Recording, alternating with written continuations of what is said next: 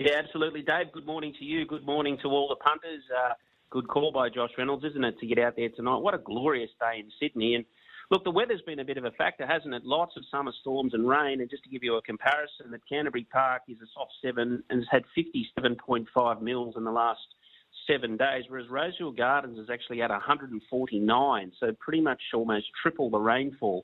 And Ithal's also sitting in a soft seven, but improving. So these tracks are really lapping up that natural rainfall, and I'm sure they'll improve as tonight goes on, and obviously into tomorrow at Rosehill Gardens, we should be down to a six or a five at some point. Uh, tell us about tonight at Canterbury. What can we expect as always? For those that have never been to Canterbury race on a Friday night, what's on the cards? Well, it's a sensational night, Dave, and it's so affordable for families. So it's all free entry. Uh, anybody that's listening all around Sydney, but obviously in and around Canterbury Park, just have a think about wandering down through the streets and in that beautiful balmy afternoon weather. Uh, members gates at 4:45 today and 5 p.m. for general admission. The first race at six and the last race at 9 p.m. So it's a very condensed evening.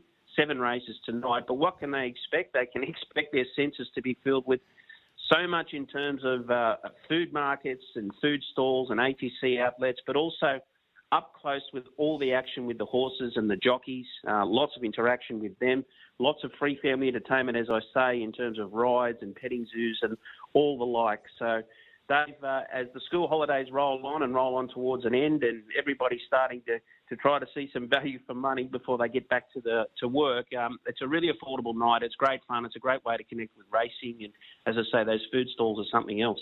They certainly are, mate. Uh, and looking forward to seeing how tonight unfolds. Also, we're not too far away from these uh, this big carnival in Sydney.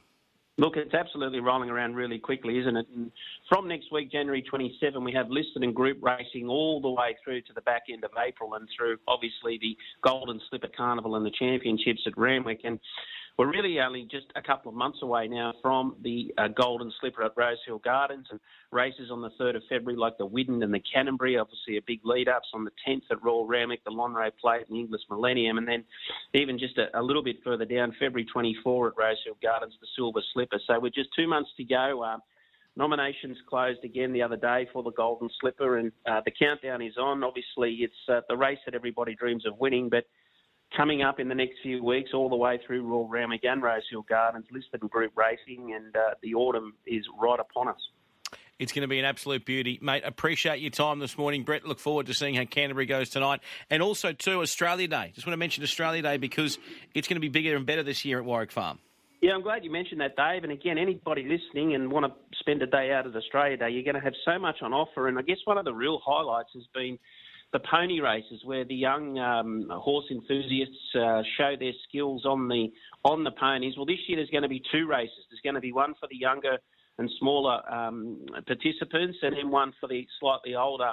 Uh, uh, slightly older kids as well. So that first run uh, one will be before the first race, so around about 12:30 on Australia Day, and then the older division between races two and three. It's a great spectacle. It's a great way for young people and for families to connect with horses and racing and get a foothold into it. And not only that, on Australia Day as well, free entry and all those other attractions that we've mentioned before. So, yep, all coming up, Dave. Looking forward to it.